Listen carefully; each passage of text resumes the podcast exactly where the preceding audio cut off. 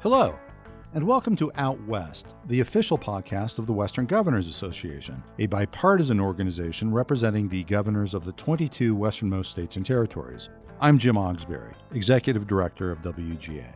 In honor of Cybersecurity Career Awareness Week, this episode of Out West highlights efforts to address significant cybersecurity workforce shortages by building pathways to careers for groups that are currently underrepresented in the industry. Western governors are committed to developing a sufficient cybersecurity workforce to combat increasingly complex and widespread threats and to safeguard critical infrastructure and national security. In this episode, WGA Policy Advisor Lauren Cloward speaks with Jeff Rangel, the Senior Director of Global Corporate Responsibility at Palo Alto Networks, about the company's partnership with Girl Scouts and the importance of encouraging career awareness at an early age. Lauren also speaks with Patrick Romzek, the CEO and founder of Bridge to Opportunity, about a public private partnership model that harnesses the untapped potential of people with disabilities for cybersecurity jobs.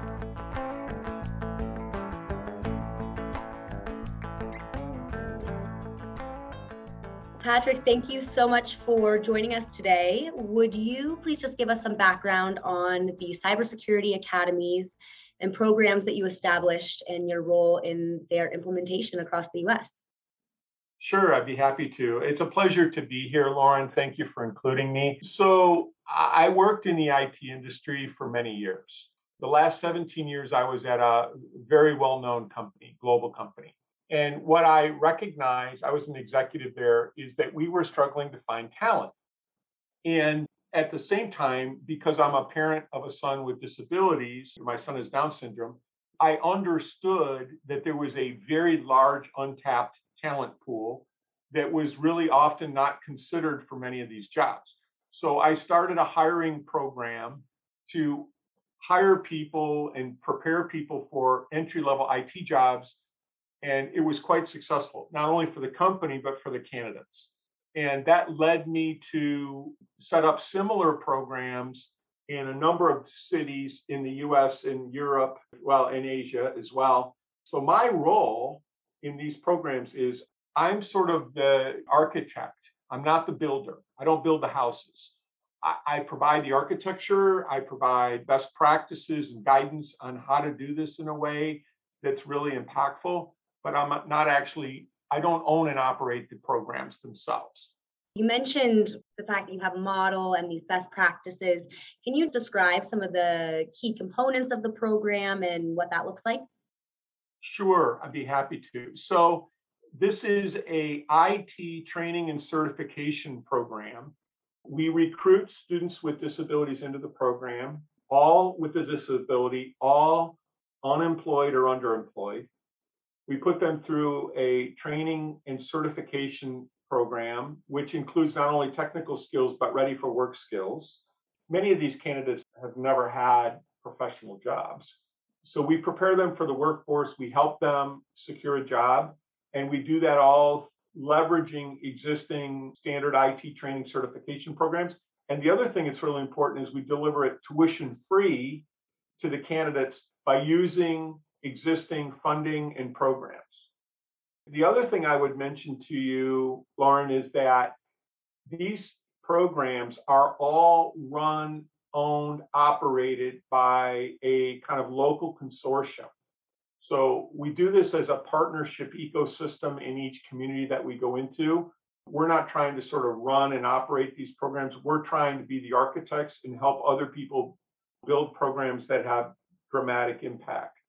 You mentioned that these programs really are a result of collaborative efforts between a number of groups. Can you mm-hmm. describe that process of developing those types of public private partnerships? Yeah, thank you. So, a couple things we engage. The first three kind of core partners that we look for in a given community are government slash funding partners Usually it's a government program, oftentimes vocational rehab in the US.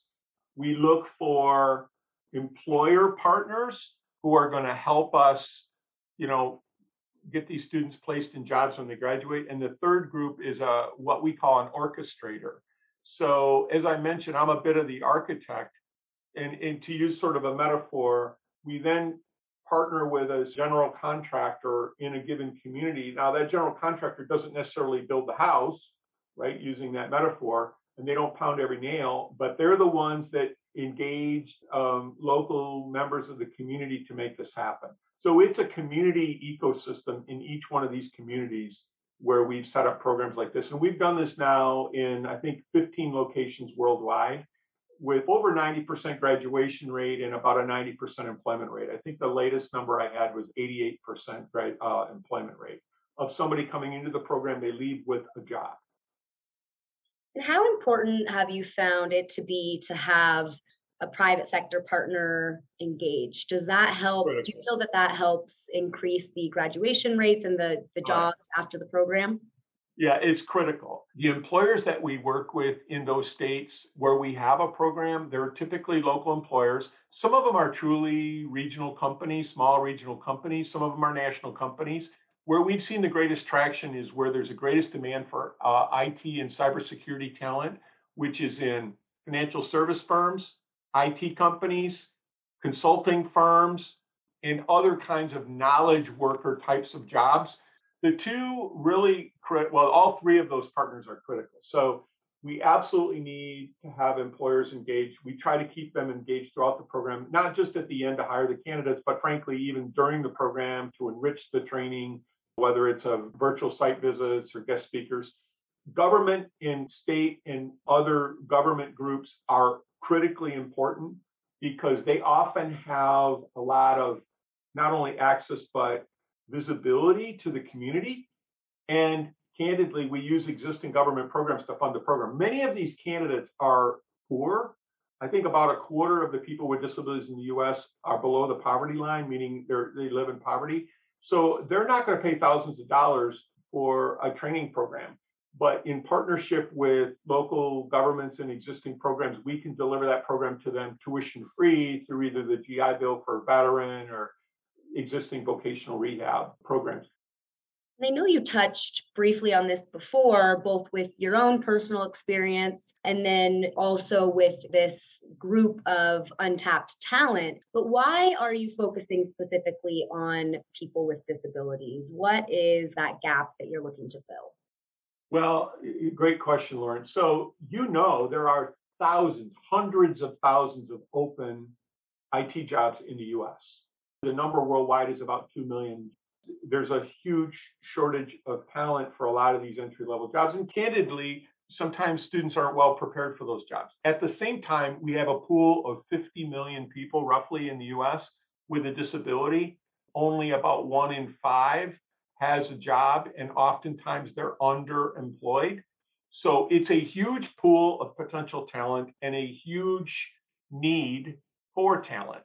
And so that's why we call these bridge academies is that we're sort of creating a bridge across the river for the people who are trapped and don't typically have meaningful jobs. And the other side of the river are all these employers waiting for people to fill these jobs. So you mentioned IT jobs as a whole, but I know that some of your programs specifically are geared towards cybersecurity and cybersecurity right. training. So why is that and why is cybersecurity workforce a, a particular issue that you've decided to um, gear your programs toward? Really simple. Huge talent pool and they're jobs that people can do. So entry level cyber jobs are meaningful jobs. The candidates find a job that can lead to a meaningful job that leads to a meaningful career that leads to a meaningful life right? I mean, what does what good does it do in your life, Lauren, to have a meaningful job? It means everything, right? It's self-esteem and all the other things. There's a significant global shortage of cybersecurity talent. And because of COVID, the problem is getting worse because many employers now are embracing a new technology platform for work, working virtually, all those kinds of things. Guess what they want to do? They want to digitize their business and they need to protect their digital assets. That's cybersecurity. I know that you mentioned how transformative this program is uh, for everyone involved. And I know that inclusivity can help drive both innovation and economic growth in the job market. So, what results have you observed from these programs, including, you know, any personal stories of the impact mm-hmm. they've had on on candidates? So every time we do a program, we try to learn from it and apply it to the next one. So there's 15 locations worldwide in about 11 different states. We have candidates in about 11 different states. There's about 200 candidates that are currently in one of these bridge academies somewhere. So we've had a lot of success. And when people see that success, they want to replicate that success. And that leads to opportunities in other states. So we're certainly interested in expanding into other locations as well. But most of our growth has been organic. We start a program somewhere and it becomes a pilot and it gets replicated and that sort of thing. We currently do not have any programs in the Western states, and there's no real reason for that. It's not because I haven't focused on it. All this growth, as I said earlier, has been organic. So somebody knows somebody, somebody hears about the program, and it's like, hey, I'd love to do that in my community. And that's sort of how we've been growing. So we we would welcome the opportunity to do something in Western states. But most importantly, it benefits human beings. So I'll tell you about a couple of examples, Lauren. One is a is a candidate that was in our program on the East Coast who had MS. And he desperately wanted to be in this program. He had a number of part-time jobs. I think the last job he was a, you know, telemarketer for a car dealership, part-time minimum wage job. Wanted to work in IT, was capable of a lot more, was in a wheelchair, but he had MS as well. And he did so well that he went to work for an IT company and now his, you know, his life has changed. Another candidate was a wounded warrior, actually, was a veteran and a single mom. She had elementary school children. She had a mobility impairment and she couldn't even get an interview. She went through this program and she had two job offers within two weeks, I think, of her graduation. She now works for a large financial service firm and a cybersecurity analyst. Another candidate who's in our program right now, I got a call a couple months ago from a mother. She said, I heard you have this program, blah, blah, blah. Let me tell you about my son. I said, Tell me about your son. He's 23. He graduated from high school with honors five years ago. He was reading at a college level in sixth grade. I said, Does he work? She said, Yeah, he works at the grocery store. So this is somebody who's very capable, but had no opportunity and he's bagging groceries. That's the waste of human capital that we can do something about. So, my point is this is not only good for business, great for the community, but most importantly, it transforms lives. Those kids now have a, a, a lifetime of success because they they got an opportunity to prove themselves. And most of these people, all they want is an opportunity to prove themselves. We give them that chance through development of skills and giving them experience that leads to a job. Thank you for sharing those stories. I think the personal aspect of it and that human aspect of it is what makes these programs so so interesting and so important and the huge impacts they have on on people's lives both across the US and and internationally this kind of leads me perfectly into my last question today for you, which is what can Western states learn from this model and, and how can they launch similar initiatives in their own states? I had a boss years ago who used to say to me, if you always do what you've always done, you'll always get what you've always gotten. And that's true here. This is something that's a little different and innovative, but it's having real impact.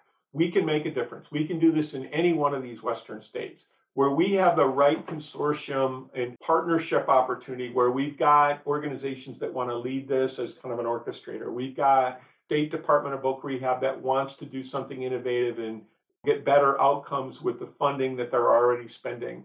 Typically, these are going to be in larger cities where we have a number of employers, but we can absolutely do this. We've got a model that works. We've done it in a number of locations. There's no reason we can't do it in every state in the West.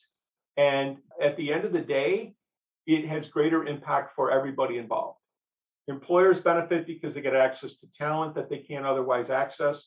They get brand benefits associated with helping uh, an underserved population. They get workforce benefits because these people are more productive. This is not charity work. These folks will be as or more productive as your typical employee. They typically have lower turnover. They typically have lower error rates they typically have higher productivity than your normal employee in these jobs because these candidates are embracing the jobs with sort of everything that they have and they bring a lot to the party, so to speak. This changes a person's life, not only for that person, but everybody they touch. And candidly, it might change everyone in that person's for generation, right? I mean, what difference does it make if your parent has a job? I mean, I was telling you about that single mom. What difference does it make for her three children that she has a meaningful job and a career and feels good about herself and has the economic self sufficiency associated with having a meaningful, high paying job? It changes everything. Thank you, Patrick. I love that. I, I, I, love that last statement and you saying that this really isn't charity work. It's about diversifying the workforce and bringing in new perspectives and bringing in new skills. So we really appreciate that. I think it's a program that we could really benefit from having in the West. And thank you for all the work you do. Thank you. And thank you for reaching out. It was a pleasure to talk with you. And I look forward to talking with anyone that may be interested in finding out more. Now that we've heard from Patrick Romzek about cybersecurity programs for people with disabilities, let's hear from Jeff Rangel about ways to promote opportunities for women in cybersecurity. Jeff, thank you for joining us today. Please tell us about Palo Alto Network's partnership with the Girl Scouts. How did you first connect with them and begin that partnership? Well, hi, Lauren, and thanks again for having Palo Alto Network speak to your audience, and we appreciate all the work that WGA is doing. Thank you for that, and, and thank you for the question and the focus on the diversity of our talent pipeline, and particularly focusing on youth and, and young girls. Palo Alto Networks engaged with Girl Scouts USA in June of 2017. And actually what's wonderful about that story is it was early conversation between one of our Palo Alto Networks leaders and a Girl Scout council leader thinking about the, the benefits and the opportunities of really helping young girls understand what cybersecurity is and how they can be safe online and what that might mean to their careers in the future. So it really did birth out of employee interest both from the Girl Scout side and Palo Alto Network side so we started the partnership in June of 2017 and in 2018 delivered our first set of badges, 2019 our second set of badges. And it really was trying to find ways to do three primary things. We wanted to make sure that first, girls had the skills and the understanding of what it means to be safe online and, and how to protect themselves and to be aware of those concepts of cybersecurity. So first was safety online. Second was really exposing them to STEM and the cybersecurity field and the opportunity that even at an early age, they can be thinking about those career pipelines. Great, Jeff. And can you describe the program structure? What do those educational opportunities look like and how did you develop those in partnership with the Girl Scouts? Well, thanks for asking that because it is often about the curriculum and the understanding. And the, the great opportunity with Girl Scouts, of course, is the deep sense of curriculum and the knowledge that they want to instill in girls across a, a number of topics. The good thing about our cybersecurity lessons with Girl Scouts is they are broken into three distinct badges over different troop categories. And so we worked with Girl Scouts, we worked with additional external experts in the education field as well to develop those lessons. It's also trying to make sure that the topics are age appropriate. And so when working with girls in, in kinder or daisies, helping them understand through concepts that, that work for them. For example, taking a jewel and how they protect that jewel in a series of layers of protection and put that into a box that, that really they know that is a treasure for them. And so it's trying to look at concepts that they can understand in different age groups to develop those lessons and create them in bite-sized activities that in aggregate allow them to earn their badges in those categories. Great. And I know you touched on this a little bit just with online safety and building career awareness for young girls, but what, what problem were you looking to solve? Are girls less safe online? Are they less represented in the cybersecurity industry? You touch on that, that would be great.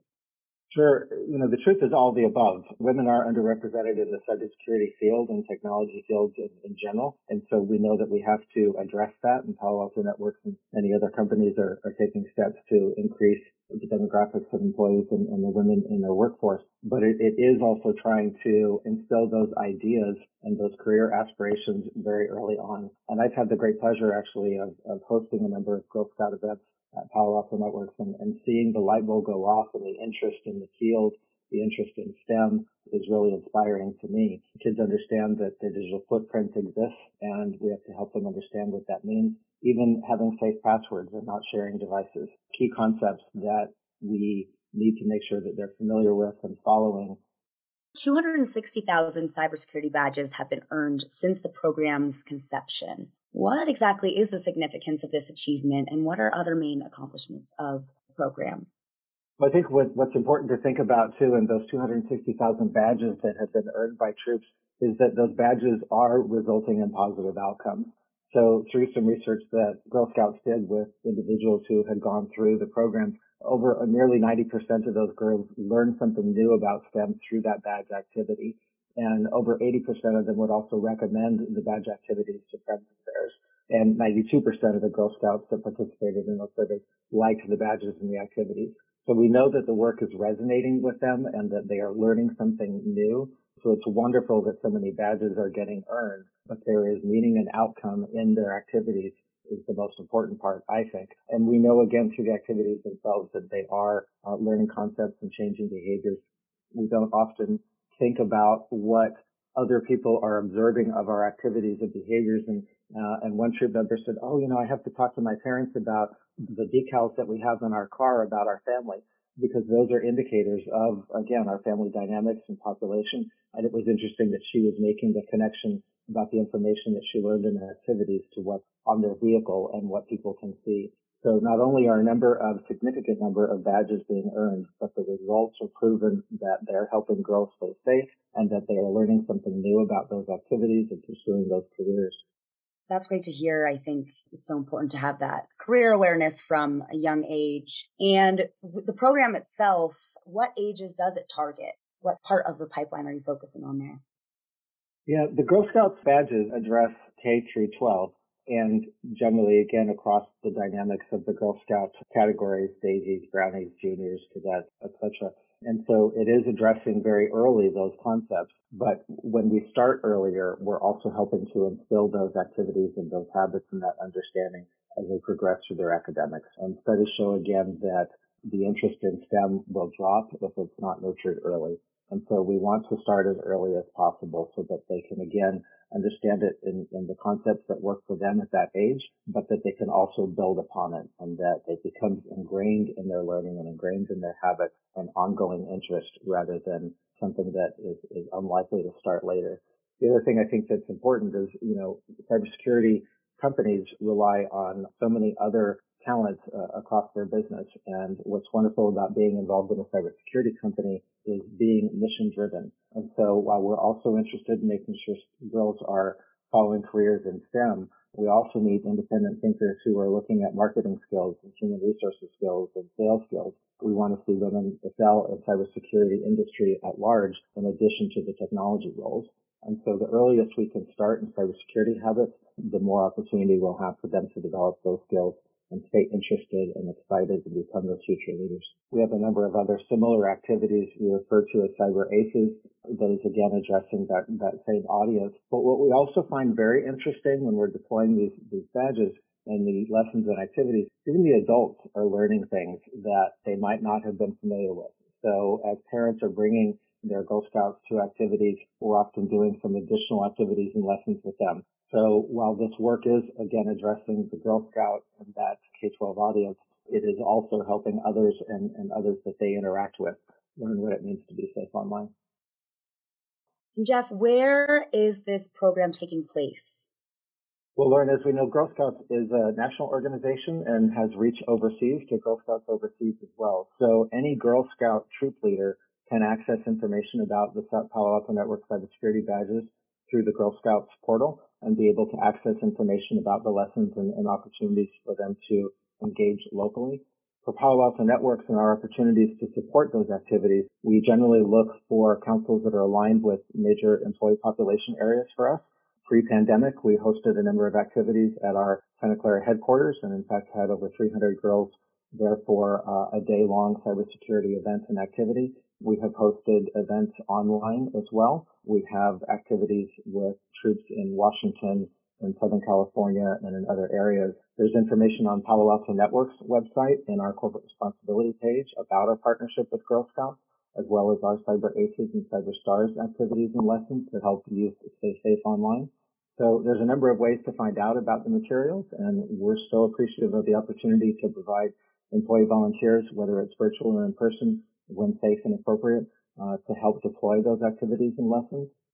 I appreciate that point. And zooming out to the full cybersecurity workforce, how will this program build and impact the cybersecurity workforce now and into the future? Well, I think that's uh, another area when we talk about our employee engagement aspects and having employees be involved in the deployment of the activities and the lessons. And our employees are so passionate about cybersecurity that programs like this also help us retain and attract the, the adult talent that is helping us succeed in, in business.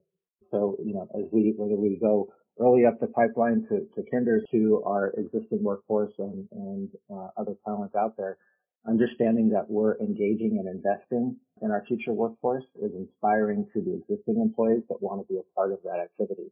So it, it is certainly um, uh, a growing cycle that allows us to recruit and retain professional talent as well as inspire future leaders.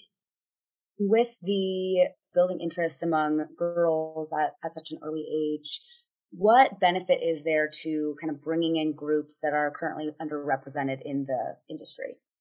Well, Palo Alto Networks knows as a company that diverse thought, diverse interests, diverse backgrounds makes for better decisions, makes for a great place to work, makes for inviting cultures that represent so many unique ideas and interests. So inclusion and diversity is a key objective of our business and helping to instill that across all of our social impact programs to help diverse communities understand what we do as a business and, and how we're helping to grow the diversity of the population is all part of our objective. And these programs help to inspire that same objective by bringing those diverse thoughts and ideas into the business. And again, when we're participating in these activities, you know, individuals want to see others that, that represent them. They want to see themselves in that future. And that's why it's so important to make sure that our communities show up and participate. Our employee network groups are also very active in delivering these lessons and activities those representing our Black community, our Hispanic community, our LGBT workforce, women, veterans, etc., are all involved in these aspects. And so it does represent the diversity of the business and helps to foster that across the community organizations that we work with as well. Well, thank you so much, Jeff. Um, it was really a pleasure talking to you today and learning more about the program. Well, I would just thank you again for having Palo Alto Network speak. Uh, it's a great opportunity to share and to, to recognize the uh, strong interest that everyone has in helping people stay safe online and to grow the diversity of our workforce.